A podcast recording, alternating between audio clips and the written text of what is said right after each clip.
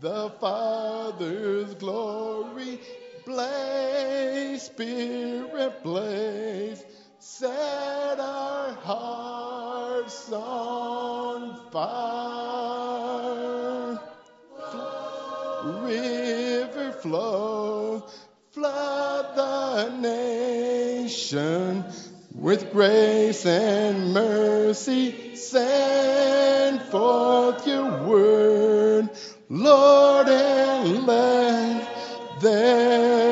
light. Shine, Jesus, shine.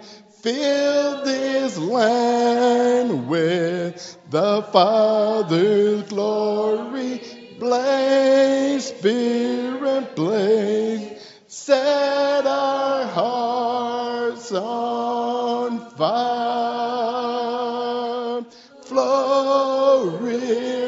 Flow.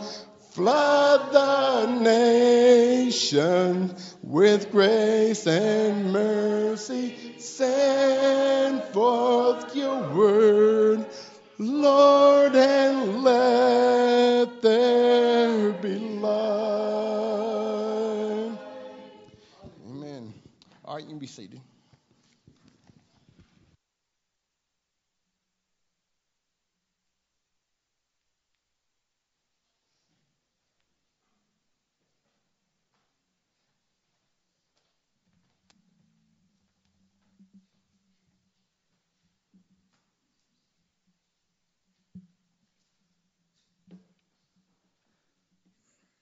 This morning, I turned to the book of John. What's in the or the book of First John? What's in the book of First John that would make me want to turn there? What is First John about, or what do you think of when you think of First John? Love, exactly. Felt like I needed a little love this morning. Turn to First John, and a verse that I've read many times spoke to me in a different way than it's ever spoken to me before. Phil, can you read First John 4, verse 18?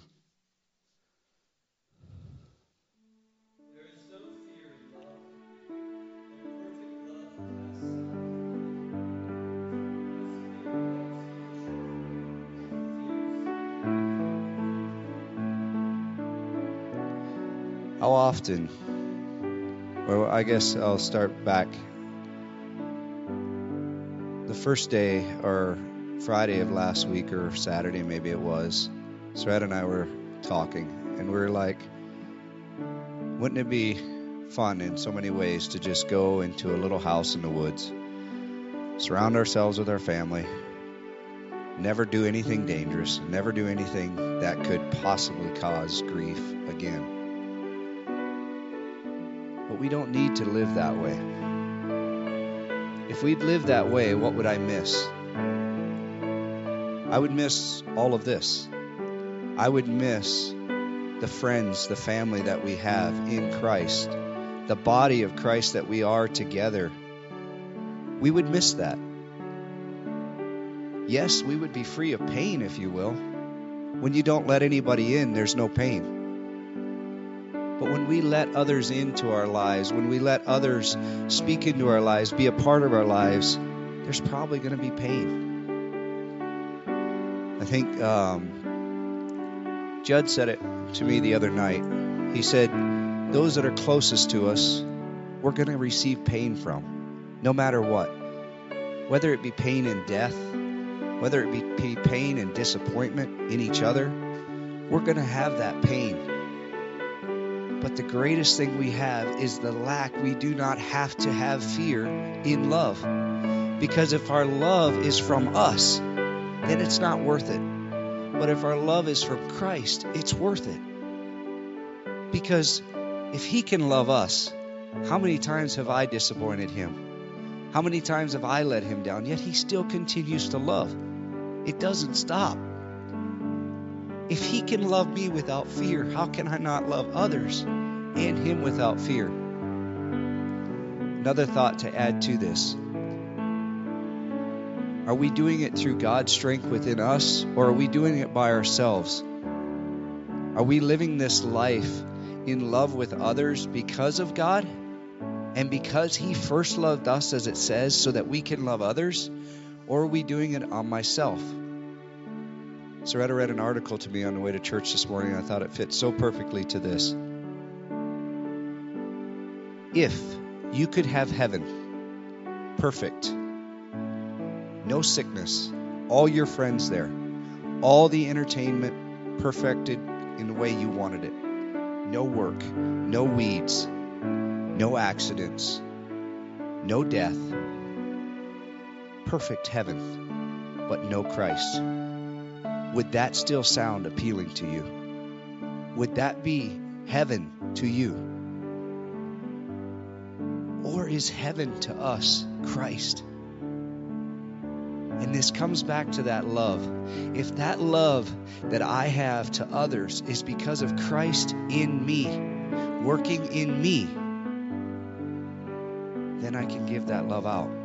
But if that love is only because of myself, then it's not going to do anything. Because then I'm living in a heaven that does not actually involve Christ. But I want heaven to be because of Christ living within me. And when I get to heaven, that is the very purpose and the glory of heaven. It's not just because all my friends will be around. It's not because everybody is and everything is perfect. But it's perfect because Christ is there. That's the reality of heaven.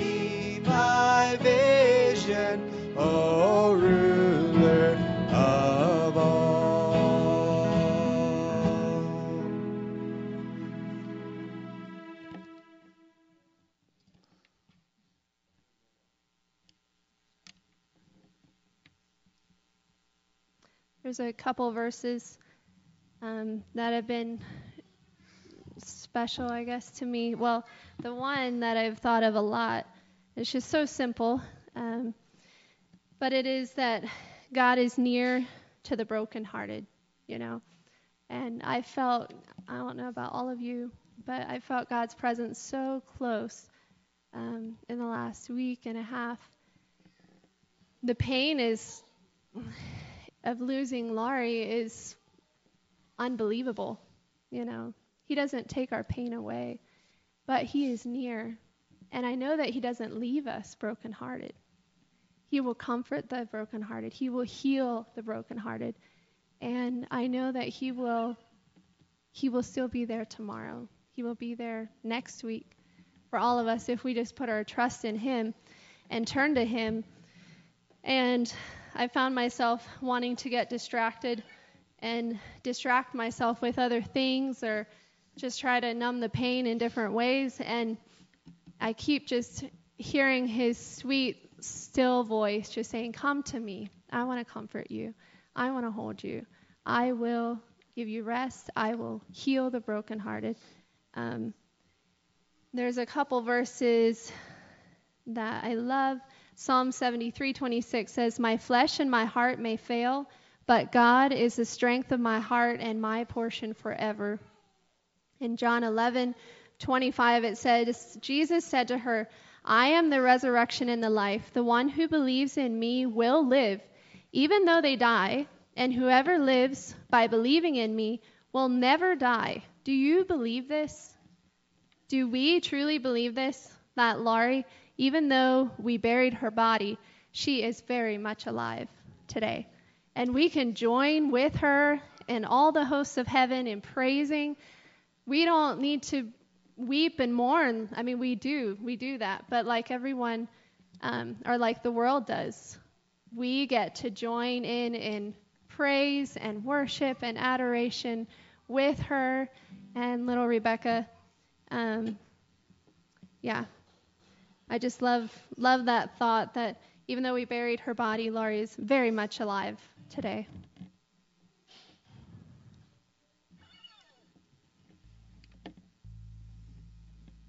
I feel like they should stand for this one. Okay, she wants you to stand for this one. I don't like to boss them around, but I'll let you.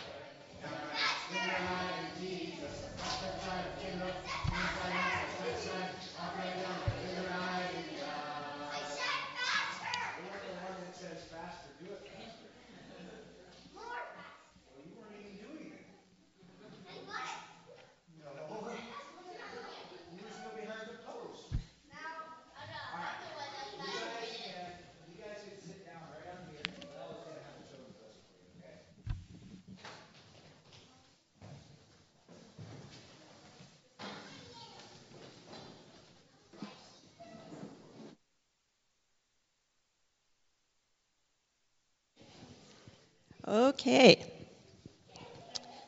Oh, not yet. No, sorry. Not yet. not yet, but you can just set them there. Thank you. okay, today I'm going to read you a verse. I'm going to tell you a verse. No, I'm going to read it. We're going to talk about something called trust. So you guys be thinking, um, what does it mean to trust somebody? Trust in Jesus. Okay, wait just a second. Okay, the verse is trust um, trust the Lord with all your heart and do not lean on your own understanding. Acknowledge him in all your ways and he will make your paths straight. So when we say trust, what does it mean to trust Jesus or to trust somebody? You have an idea?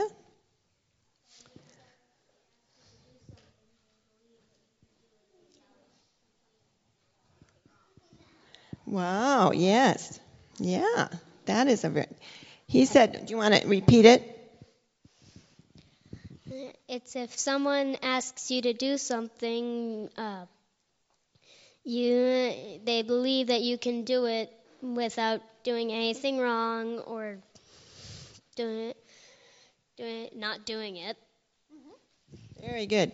Anyone else have another idea what it means to trust someone when you trust your mommy and daddy, or you trust a friend, or you trust a brother?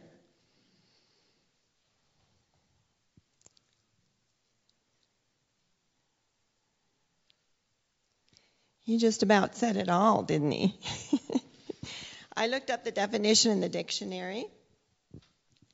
And trust means, um, and I forgot my glasses, but it means that we trust someone that they're honest, that they will do what they say they're going to do, that they'll come through, and that we can really expect, we can hope. But not just hope like, I hope tomorrow it won't rain. Hope in the sense of we know it's not going to rain, which we can't. But we can hope in something that we know is true and we know the outcome. And so trust is we know the outcome. And that's the way we need to trust God. We know that God is honest. He, he will do what He says He's going to do. Always He'll do it well. And we can expect a good result and we can hope in God because He will accomplish what He wants to accomplish.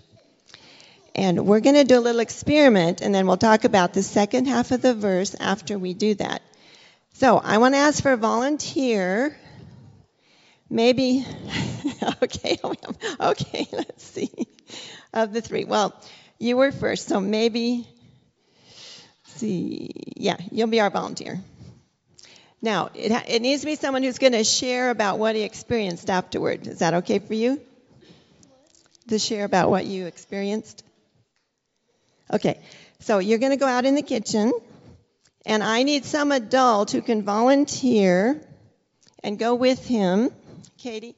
And here's a, I don't know if this might work. We need to blindfold him. Yeah. So we are going to, well, I'm just going to tell you, I'm going to take you, we're going to start there, and I'm going to take you up onto the stage. Okay? And you have to trust me, I'm going to lead you. Okay. And I'll tell you when we're ready. Okay. So I need some help. You kids can help me setting up.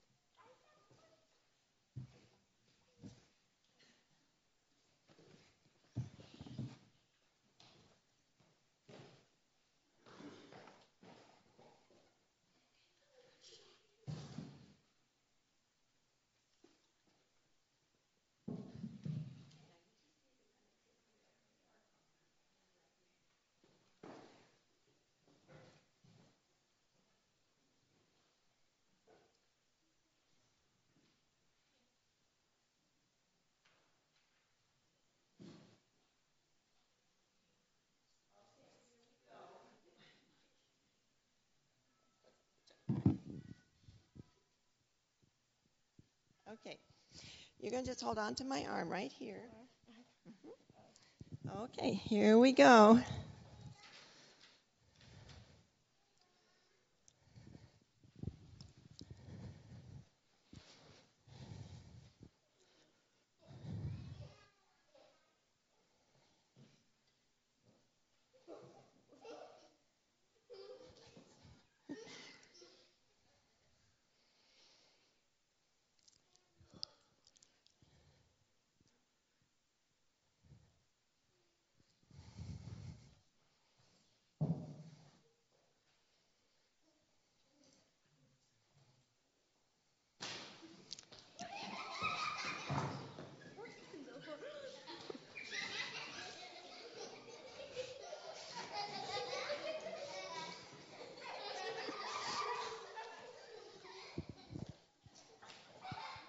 Okay, we're going to go up a step.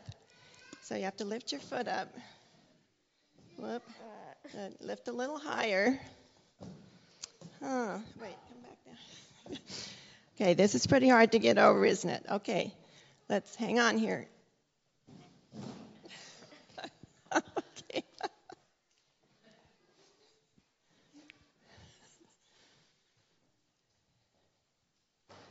Okay, here we are at the goal. you can take your blanket.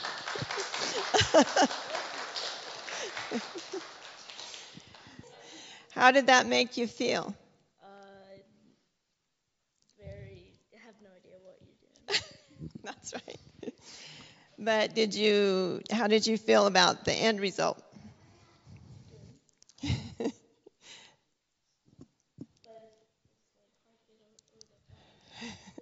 so how'd you finally get over?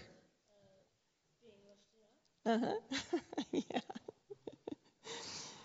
So did you wonder why we were going around in a circle?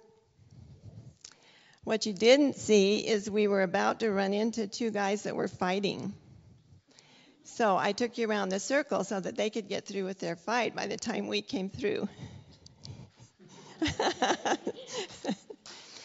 so, what do you think that shows us about trust?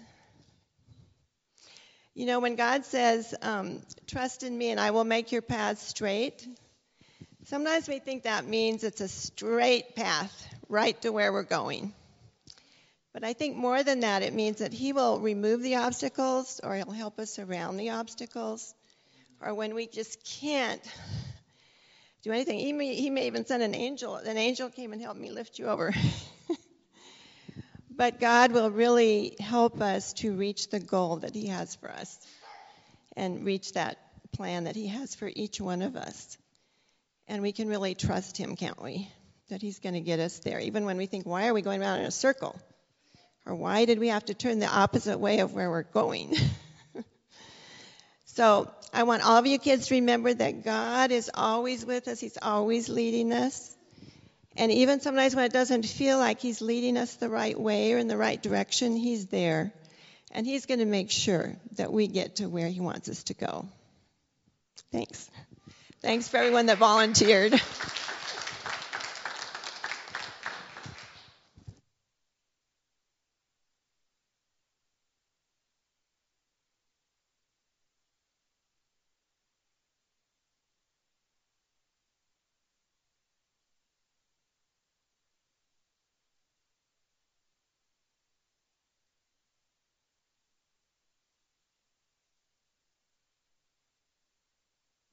That was a great illustration.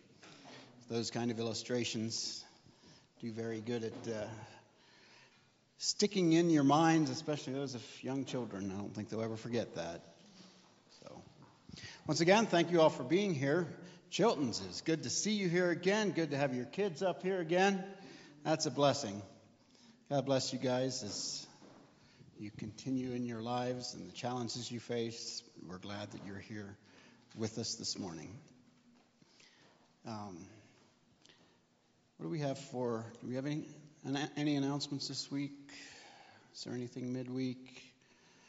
I've kind of lost track of uh, our calendar and where we're at, so don't think we have any announcements as far as the church goes for this week.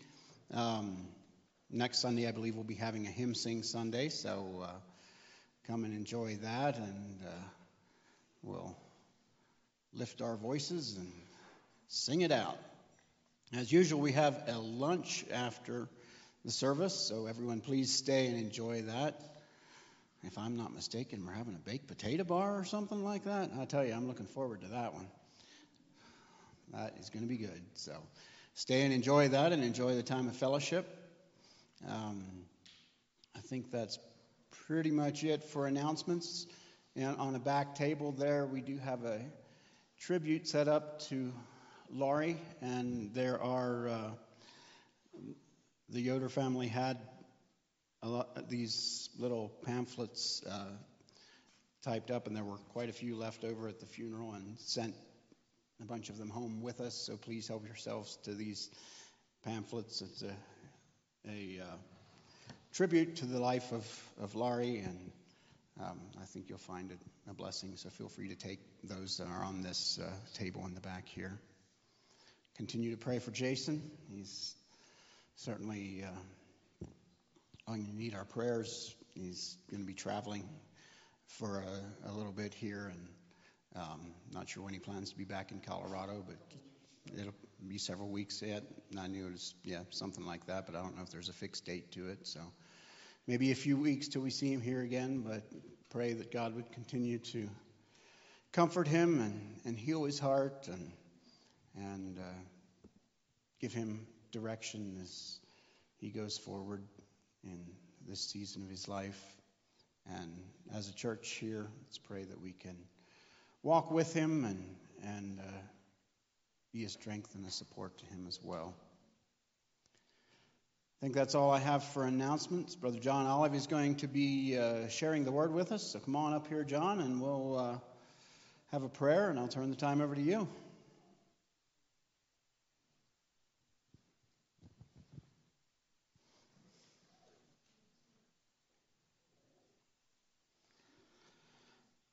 Father, we come to you this morning. I thank you for my brother John. I thank you for your word, and I thank you that you are using him as a vessel to, to share your word. So I pray, Father, that your spirit would be on him this morning, that he would speak the words that you would have him to say, that your spirit would uh, be on each one of our lives, that the words that you have spoken, that have been true all these years, would go deep into our hearts and minds and bear fruit in our lives this morning through the words that our brother shares. We thank you and praise you in Jesus' name. Amen. God bless you, brother.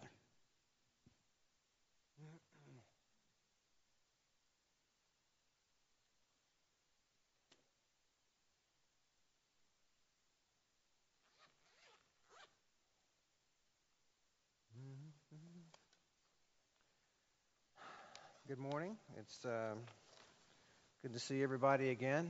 It's good to have hope, isn't it? hope is uh, is a good thing, especially in difficult times. I, I finally replaced my Bible after 20 years, and I got a new Bible cover, and so I'm still getting used to everything. It's heartbreaking to replace a Bible because thousands and thousands of notes and underlining, and it's all gone um, but, you know, it was just falling apart. I, what can you do? Um, so, I, uh, as with most of my sermons, these are things that uh, have worked out over over many years. As some of you know, I I do a lot of ministry to people in recovery from substance abuse and other addictions, um, pornography, whatever. And that's been going on for, for 20 years. Um, last the last nine or 10 years, I've also worked in a uh, uh, substance abuse treatment center, doing Bible studies once a week, and uh, and really, it's that experience that that drives this message, which is called reaching the skeptic reaching the skeptic. And uh, the, what, I, what I've seen over the years is that uh, occasionally there is uh, someone in the Bible study who is, uh, uh, you know, very closed. They're there because uh, their Psalm 107 experiences have forced them to uh, realize that life isn't working for them. And, uh, and so they're, they're going to come to the Bible study, but they are extremely skeptical. Uh, many of them have been about atheists all their lives, uh, and and it's only because of the pressures of life, the things like you know what y'all have experienced this past week, uh, that have made them bitter and angry and driven them into uh, addiction. It, I've never met anybody who ch- chose addiction for a lifestyle. Never. It doesn't. It doesn't happen that way. They get into addiction because they are trying to medicate and deal with the trauma of life as as as we can do that with hope. Uh, uh, they they can't because they don't have any hope. And so this is like the first time that, that the door has been slightly cracked open, you know, like that oyster shell, and you're sticking the knife blade in, and and uh, and so I can recognize them immediately. And so, listening to them over the years and their questions, uh, I, I kind of uh, developed a strategy for how to reach uh, people who were uh, not not really open to the gospel yet, but but they're they're at least questioning what they believed. And you you'll have friends and family and, and many people that you'll meet like that in life. And so this is kind of my blueprint for how I approach them and how I uh, uh, deal with um, with that. So I start with really really big picture things like uh, the evidence of God's existence. Take them to Romans chapter 1, and we, we talk about the uh, evidence of, of God in the, uh, in the creation, that uh, there's something here. There's, there's matter, there's, uh, there's a sky, there's sunlight, there's all these things, and where did they, where do they come from? Uh, we talk about some philosophical concepts. For every effect, there is a cause. That's just a, a truism. And, and God, uh, Psalm 90, verse 1, God is everlasting to everlasting. He is the uncaused cause. He is the only um, being that is, that is not caused, the only thing that's not caused in the universe, in, in eternity, is God. And, um, uh, and then we talk about the, the earth itself and the universe and all the things that have been created because Genesis 1 1 tells us that in the beginning, God created the heavens and the earth. So, Scripture says there is a beginning. And for centuries, atheists uh, believed that there was no beginning. They believed that the universe was eternal. And so it did not need a cause. Uh, and then the, the, uh, uh, a couple of things interceded to where scientists now have to concede that the universe had a beginning, which is exactly what Scripture says. And those two things Anybody know what they might be um, scientifically that, that uh, forces uh, the scientific community to conclude that there was a beginning to the universe? Yes, that is one of them. That's actually the, the probably the, the more difficult one to conceptualize. But the law of entropy says that energy moves from a state of, of usableness to uh, homogeneity, to where there, there is no uh, energy left to do anything. And so if the, if the universe was eternal, okay, then at some time long, long, long ago, uh, the, the universe would have reached heat death, where there were no more stars that were on fire. There was no more usable energy to do anything because stars are consuming energy every every second, right?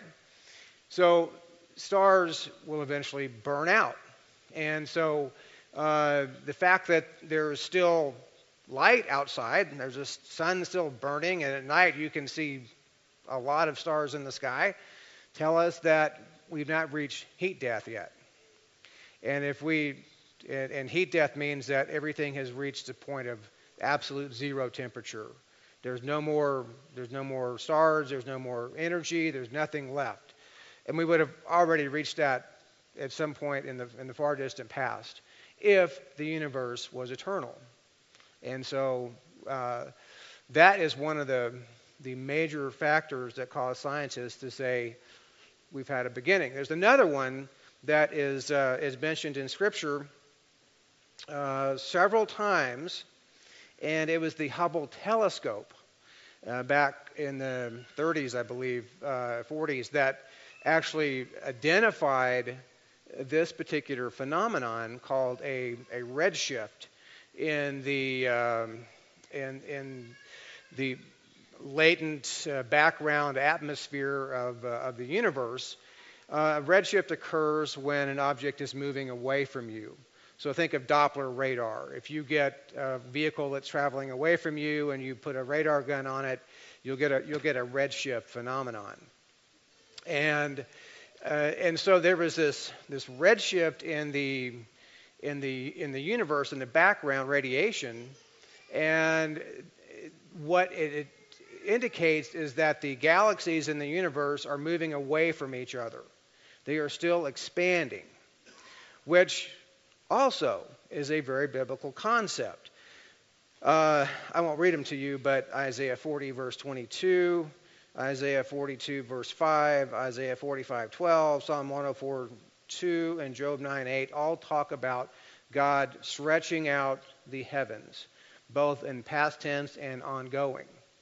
And so the, the redshift in the background of the universe, if, if I throw an object away from me and it's traveling away from me, then it had a starting point, right? It's, if it's moving away from me, then to go back in time, it's getting closer and closer. And so when something is being expanded, uh, that points to a point of origin. And so those two things, the expansion of the universe that is still ongoing, and the law of entropy, the second law of thermodynamics, prove scientifically that the universe had an origin. So, if the universe has an origin, then there has to be a mechanism to put the universe uh, as a starting point. And how did that happen? Well, logically, there, there can be only, only two possibilities uh, one of those is that there is a uh, omnipotent God who uh, created the universe, and uh, and that's what Scripture tells us. The other uh, possibility is that the universe created itself from nothing. Now, I know that doesn't sound like a logical proposition, uh, but most people don't think about that because they don't let themselves think about that. And there are some scientists who, I read, read one this week, um, who actually believes that, that nothing is quite powerful. In fact, he said, quote, uh, nothing is almost everything. And he said nothing had mass and nothing had energy and nothing, I mean, it's like, wow, Okay, so, um, but if you are if you are just a little bit open, now, now what do you do if you say if you say nothing created? What you get to scientifically is that because of gravity, things tend to uh, collapse and come together. And so the, the idea of nothing created is that in some point in the far distant past, there was a what is called a singularity. A singularity is an infinitesimally small amount of mass that is infinitely dense, and it contains all the mass that is in the entire universe in something that is much, much, much smaller than a pinhead. Okay? Now, but we, we still have a problem because where did that little bit of infinitesimal mass come from? It, you know, it's like we still don't have an answer. But then it exploded, and voila, we have galaxies and stars and, and us. Okay, well, you know, I can't do anything with that. If that is where somebody's at in their belief system, they need some more Psalm 107 experience. They're just going to have to get beat over the head a little bit more until they uh, have that belief system shaken. And uh, I'm, not, I'm not dealing with them. I'm dealing with people who are, are able to say, okay, um, maybe there is a God. Now, I'm, I'm still not uh, still not finished yet. So I do a little bit of talking about DNA and the structure of DNA and, and the, the information system. You know, they say, scientists say, well, there's, there's uh, matter, space, and time, and that's all there is. What else is there besides matter, space, and time? What does DNA have in it that is not matter, space, and time? You might know what that is? Yes. Thank you, Christopher. Information. That is exactly right. Information is not matter. It is not space. It is not time. Information is something derived by an intellectual mind. And who designed that? Who built that in? We have now moved beyond the realm of matter, space, and time. And information is a mind blowing concept when you think about that. So that's one of the things I use. Uh, Job 12, 7 to 10 says, The animals and fish teach us about God. And so, uh, uh, what is it? Incredible creatures that defy evolution. There's like three, four episodes now uh, by the dentist from uh, Baylor. Um, one of my favorites that I use is the bombardier beetle. Anybody ever heard of the bombardier beetle? A few of you have. Oh, you, you got to know about the bombardier beetle. You got to know about this. This is the most amazing creature. It, it's, it's a little guy, and he, he mixes two chemicals in his abdomen that are in separate chambers. And then he's got an asbestos lined chamber in his abdomen where these chemicals uh, interact and they turn into steam, 212 degrees Fahrenheit and he shoots it out like a machine gun out his rear end. And this is his only defense mechanism. You've got to study the bombardier beetle because you're going to think about this when you do. Google search it and come up with a way, come up with a way that this could have happened by accident, by chance. Okay, all right, so he, he's got the chemicals and he's going to mix them together, but oh no, his abdomen isn't lined with asbestos. And so he goes poof, and he blows up, and he doesn't evolve, and we don't have another bombardier beetle.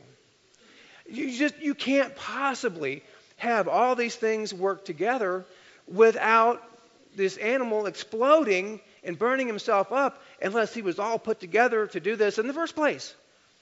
You know, talk about irreducible complexity. He's it. Anyway, um, so, and yes, and this is how I talk to people when I'm when I'm sharing this stuff because it excites me. It gets me really excited because I love to see the light bulb go on in their eyes, you know.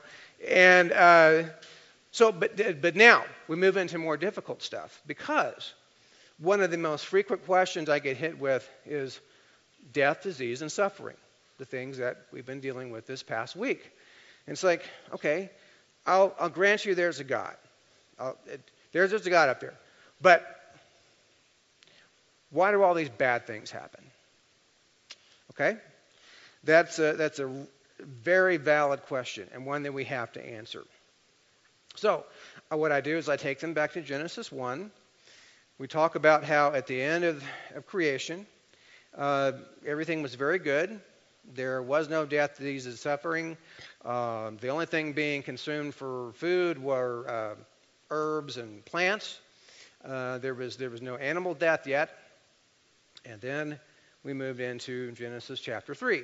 the fall of man, the curse, and, uh, and then the uh, statement from Paul in Romans 5:12 that death entered the universe through one man's sin, and that was Adam. And so we, human beings, are the source of death, disease, and suffering, not God.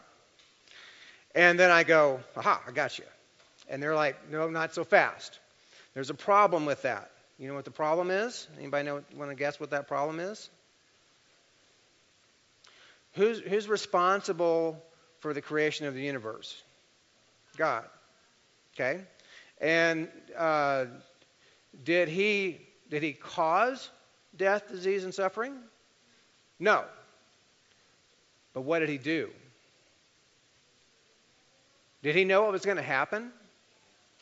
He did, didn't he? He, he, did know what was going to happen. And so God allowed death, disease, and suffering. All right? That's something we cannot ignore when we're dealing with people that are, that are skeptics, because to them, that's a deal breaker. I don't want to have anything to do with a God that would purposely create a universe in which he knew all the nasty, rotten, awful things that were going to happen happened. So, um, how do I deal with that? well, uh, the first time that happened, I don't know, is probably probably uh, eight, nine years ago. Uh, I think it was the first year I was doing work in the treatment center. Was like, okay, you're on the spot, man. I mean, it's like, there it is. Come up with something. Like, Lord, I need some help. so I said, um, imagine that you are on a desert island and you are all by yourself. There is no one else around. And you are infinitely loving and kind and uh, giving uh, and holy and righteous. And, there is no way to express that. There is no way to uh, share that uh, knowledge with anybody because there's no one there. Jesus said, Greater love has no man than this, that he lay down his life for his friends. The greatest act of love is self sacrifice for others. So, in a world that, um, that rejects God uh, as, and inherits evil, God has a stage on which to display his own character by coming into that world as a man and suffering everything that we've suffered this past week and, and much, much more uh, to indicate and display the love that he has, being willing uh, to endure torture and, and murder of the most cruel form in order to win his rebel children back and have fellowship with them. And and I don't know if that is a you know, you may have another explanation or another way to describe it, but this is what God gave me. And, and I have, have had very, very good success with sharing that message because people want to know not they want to understand how God could allow the things that happen that happen in this world. And, uh, and I think the secret is here that, that it is a stage in which God is able to demonstrate his character in a way that, that could not be done in any other way, no other, no other form of, of love and demonstration of that than the cross. And, uh, and to endure the cross, he has to be in a world that allows death because uh, uh, that is the greatest example of love that is possible for all time and forever. So, um, so that's how we, we do that. If I can get them past that stage, then the next thing that I, that I want to do is I want to start developing a framework for the authority and trustworthiness of the Word of God. Because that's where we're going to learn all of our lessons. That's where we're going to learn the things, the principles of life, and how to uh, to live our life in a way that uh, honors God and uh, and helps them succeed in the things that they want to do. So that's my next challenge: is I've, I've got to you know undo all the damage done by the Discovery Channel and the History Channel about how the Word of God is is you know full of falsehoods or whatever. So I start with the Bible itself. The Bible claims to be the Word of God and infallible. So we talk about infallibility because infallibility, you know, if I if I read a book in the Bible right here, that's not infallible. Okay? The autograph was infallible. The original writing was infallible. It was the one that was God breathed, not the one that is in your Bible that you have in your hand right now. Okay? That's that's is not the autograph. That is a copy of a copy of a copy of a copy of a copy.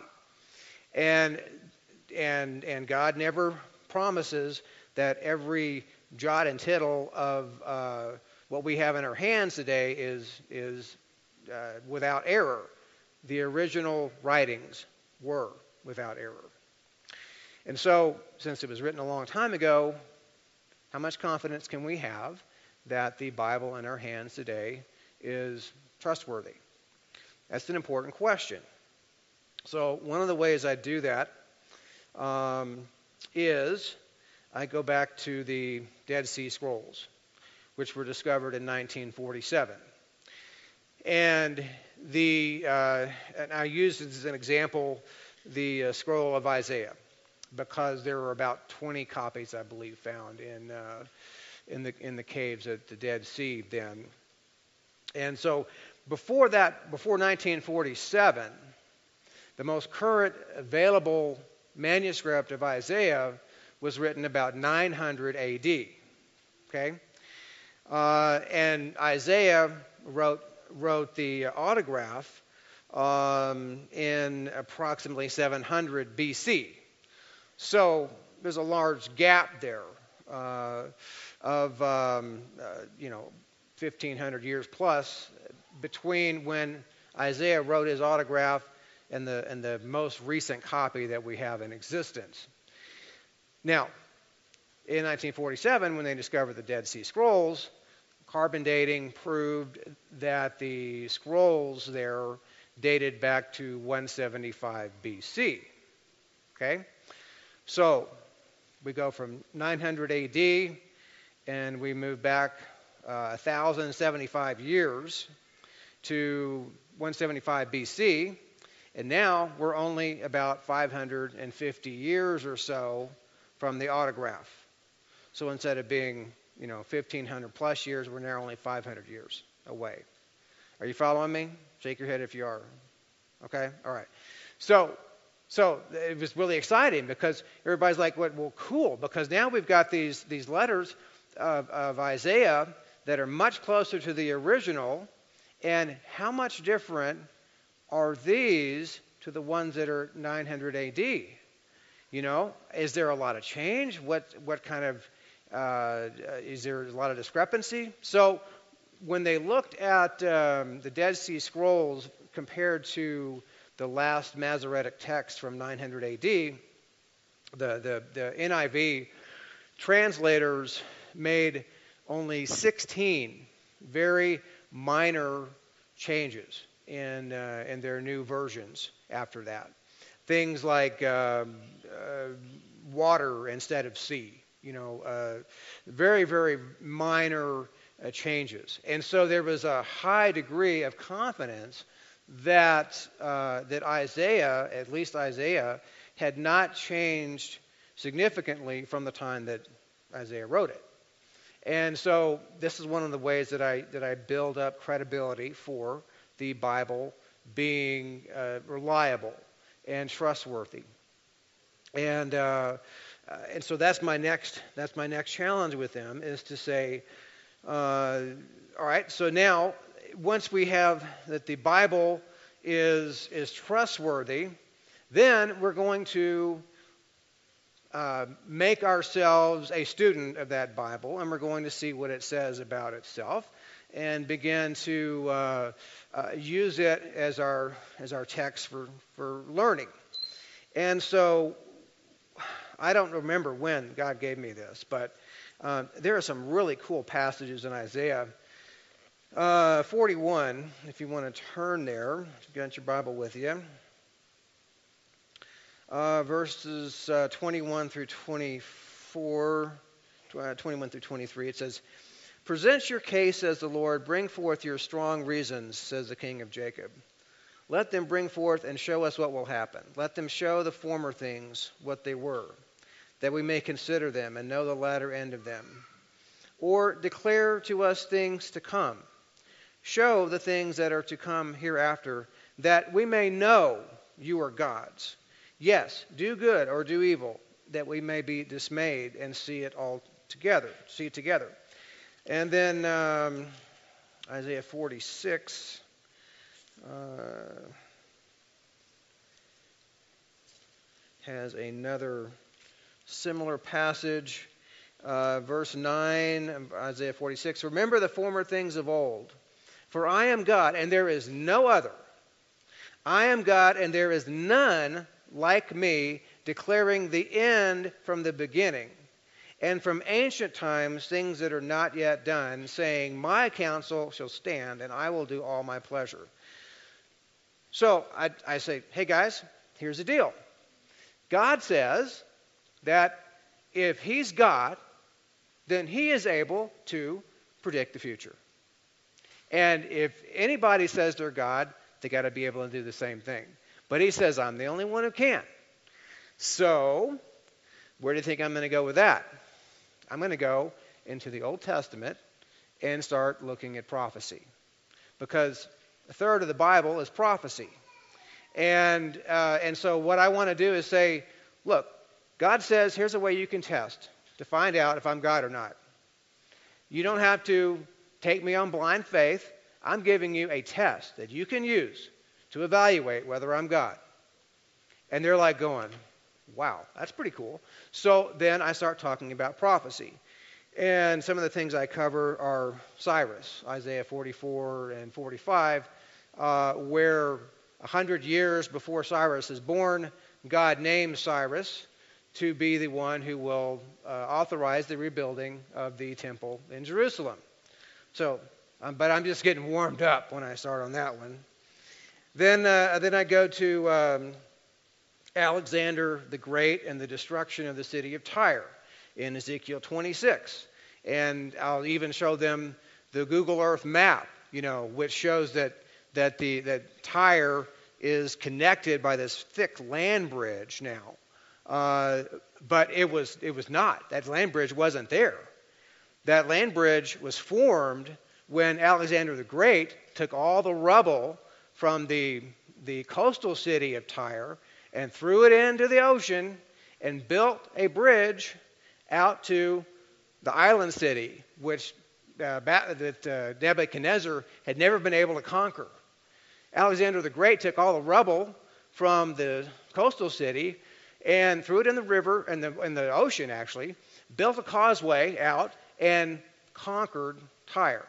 And that, that uh, causeway created a massive now, uh, massive bridge out to uh, Tyre. And it's all right here in Scripture that was going to happen. It's just, it's so cool. And um, so then after that, I'll go to Psalm 22 and we'll look at the um, prophetic scripture, uh, the messianic um, prophecies of David, where he is like channeling the things that are happening to Jesus on the cross. His bones are out of joint, his heart melts like wax, he's thirsty. Um, uh, my God, my God, why is thou forsaken? And we go to the New Testament and we show all the correlations. And I say, look, here is David experiencing the crucifixion and and he writes this in like you know 700 uh, BC or something, and crucifixion is not even a thing yet. In fact, Alexander the Great is the one who introduced crucifixion to the world uh, at Tyre in 332 BC. So David is, is experiencing crucifixion that doesn't even exist. And here is, is Jesus experiencing all these things. And, and David's writing about that um, a thousand years before. And so they're like, oh, that's pretty cool. And then, if they haven't been fully convinced, we go to Genesis 22, and I show them the, the um, uh, prophecy about the crucifixion that happens in the same place with uh, Isaac and Abraham. And all the things, I've actually done a sermon here, uh, I think, Pat, last year about that. And by that time, their mind is blown. And if they've stuck with me for about three weeks, you will find no better disciple than a man who has gone through that experience. He has come to the point of knowing that God is real, His Word is real, and He is who He says He is. And, and, and, it's just a matter of laying these things out in a logical progression so that they understand uh, that, um, that there actually is a purpose to the pain and suffering that they have endured in their lives. And it is to come to that point of actually being able to acknowledge that they have a creator and that they have an obligation to serve him. So those are the things that uh, that I work through with them. Um, sometimes I also talk about. Um, I, in fact, I usually do this. I'll talk about the Passover in Exodus 12 and the and the blood on the doorpost and the lintel and and the blood in the basin, and show them that that is a perfect picture of the cross the blood in the basin, the doorpost, and the lintel back here, and say, uh, and see, this is this is un, undeniable because when the death angel comes over uh, the house and sees the blood, he passes over it, right? He doesn't he doesn't say, oh, but wait a minute, um, uh, Billy Bob in there ain't living right, and so that he he doesn't get a pass. It's like, oh no, there's not a word spoken about the character or lifestyle of anybody in that house. All God is looking at is do the people in that house trust the blood or not? If they trust the blood, they get a pass. They get passed over. That, folks, is grace. That is the cross. And so this is, it's like, you just can't believe when the light bulb goes on, there is, there is no better feeling uh, this side of heaven than to see a man whose life has been wrecked by his own misery, and he realizes, wow, there is a God, and I can know him, and he can restore me to sanity. And, and you know, I, I that is what motivates me every day. that is, is awesome.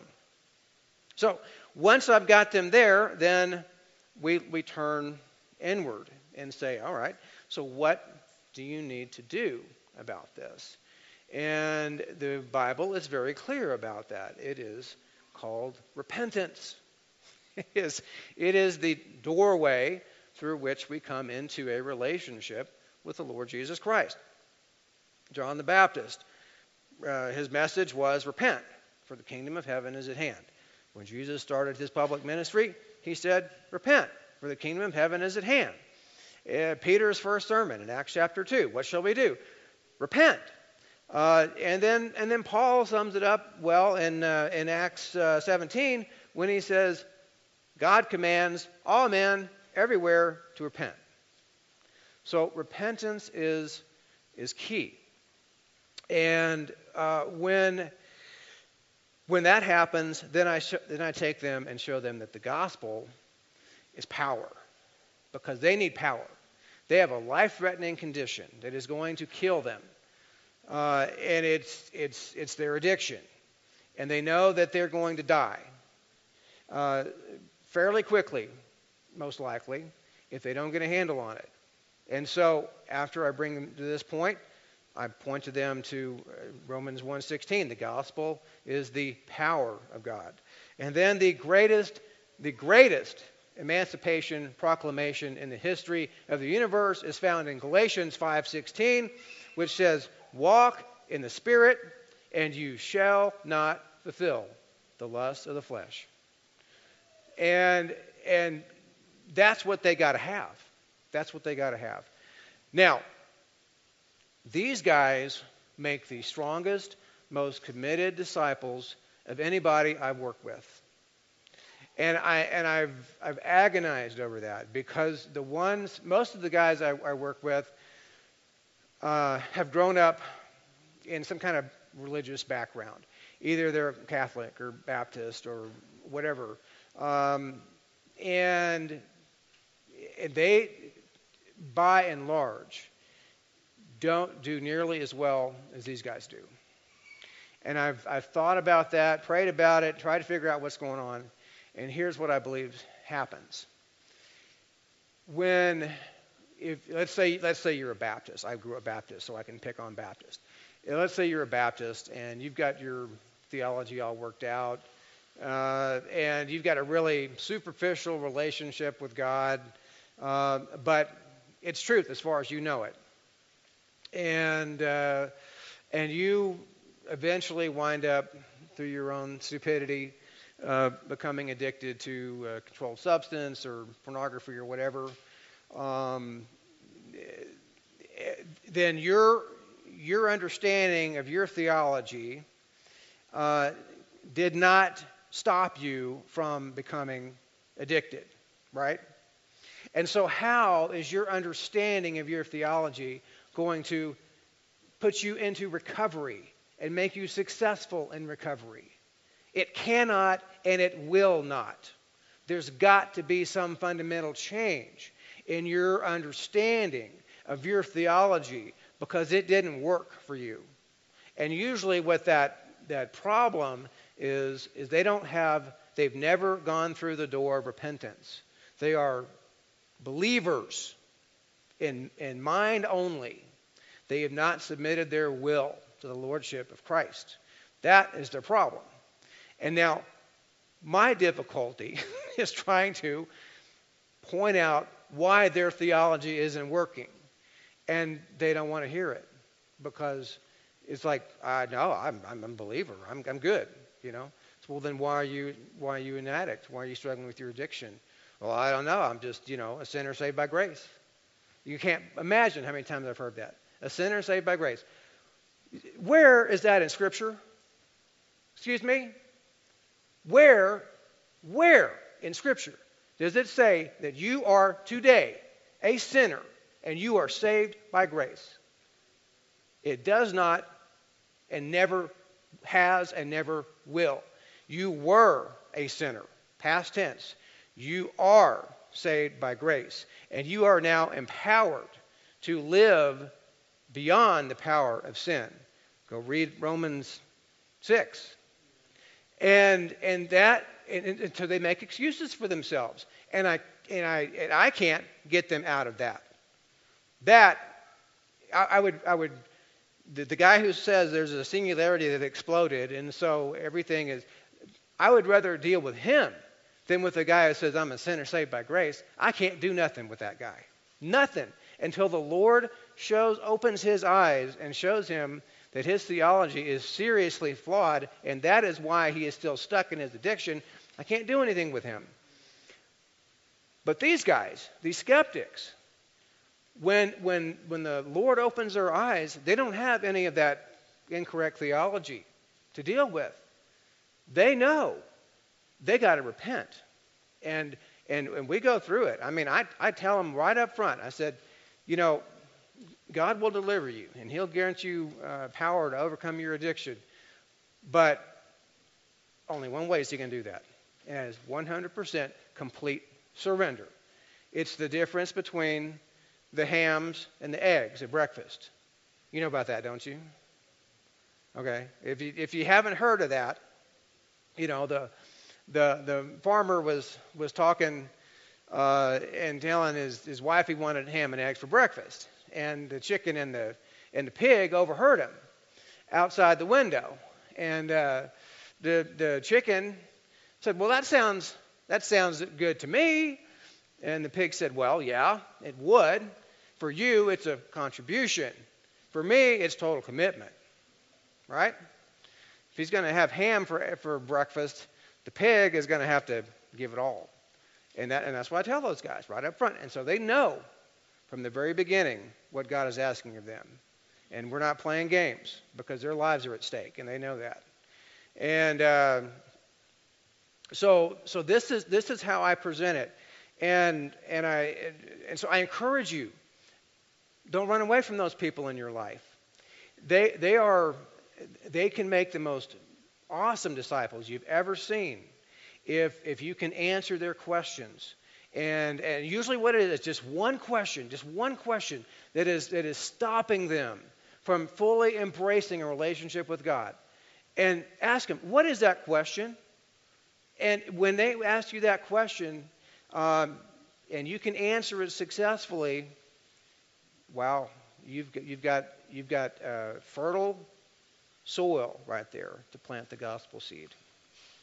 And uh, and the misery that they have experienced in their lives can become the fertilizer that springs up into eternal life. And so um, that's that's what I wanted to share with y'all today. I, I you know, I, after after Lori's death, I, I really wondered, Lord, should I change the message? Should I? Do? It's like no, no, because the church has still has business to attend to here. Lori is safe. She's in a good place. So is the baby the, the other 7 billion people on this planet are not.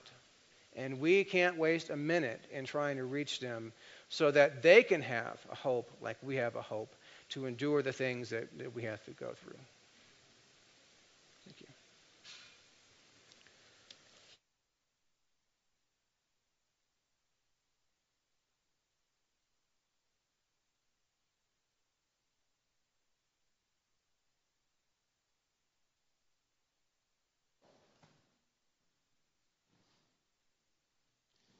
Thank you, John, for sharing what is really the simplicity of the gospel. Sometimes we can get caught up in things or ideas that sound so complex, but but yet it's it comes down to the simplicity of the gospel. And I've always said, you know, it it, it takes it takes a whole lot less faith, if you will, to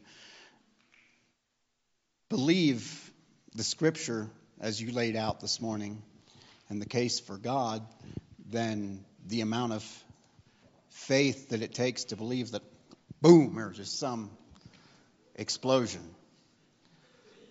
But yet, so often,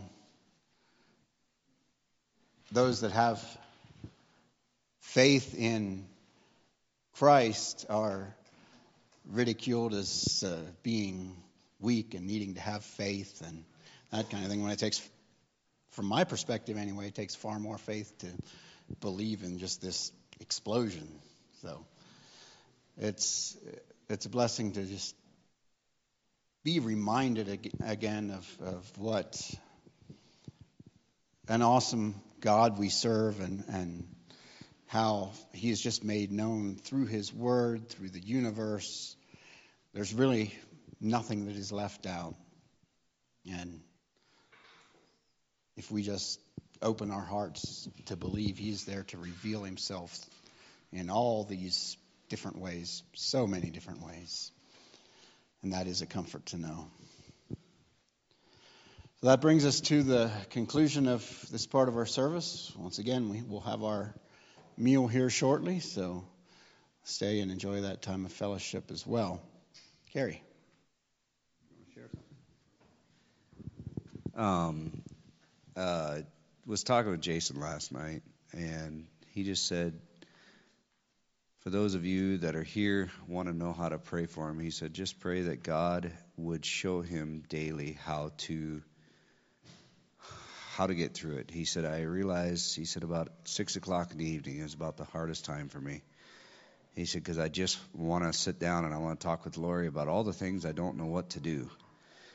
And he said, I'm realizing I have to make all these decisions on my own, and I don't I don't have her to talk to. And he said, I really don't know where to even start to make some of these decisions in my life. He said, just pray that God would would reveal to him where to go and what to do as far as just the daily decisions of life.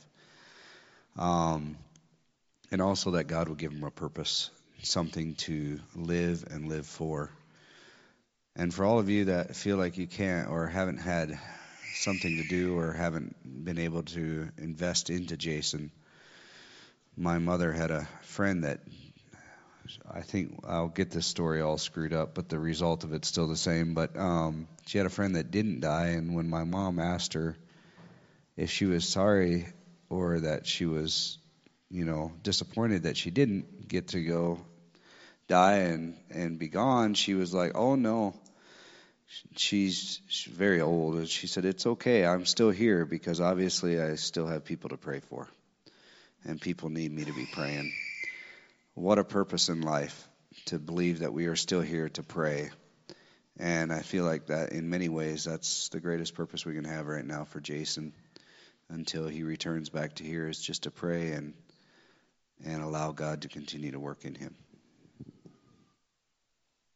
Microphone, Carrie. Let's all stand. Carrie, why don't you lead us in a prayer for Jason and, and just a dismissal prayer for the meeting? Heavenly Father, thank you so much for the message that we can hear today of how you know the beginning from the end. And Lord, that you have been here from the very beginning with us. And Lord, that it is your desire that we come and understand you and trust you in faith, in the knowledge of you. And Lord, I just pray for Jason too today, Lord, as he goes throughout this day, Lord, that his faith would not be shaken. But Lord, that in you he would find the greatest purpose of all and in you he would find his strength, his comfort, his joy. And Lord, that you would show him each and every day, each and every moment of the day, how to live and how to go forward. Speak to him, fill him with your Holy Spirit, Lord, that he would know your voice above everything.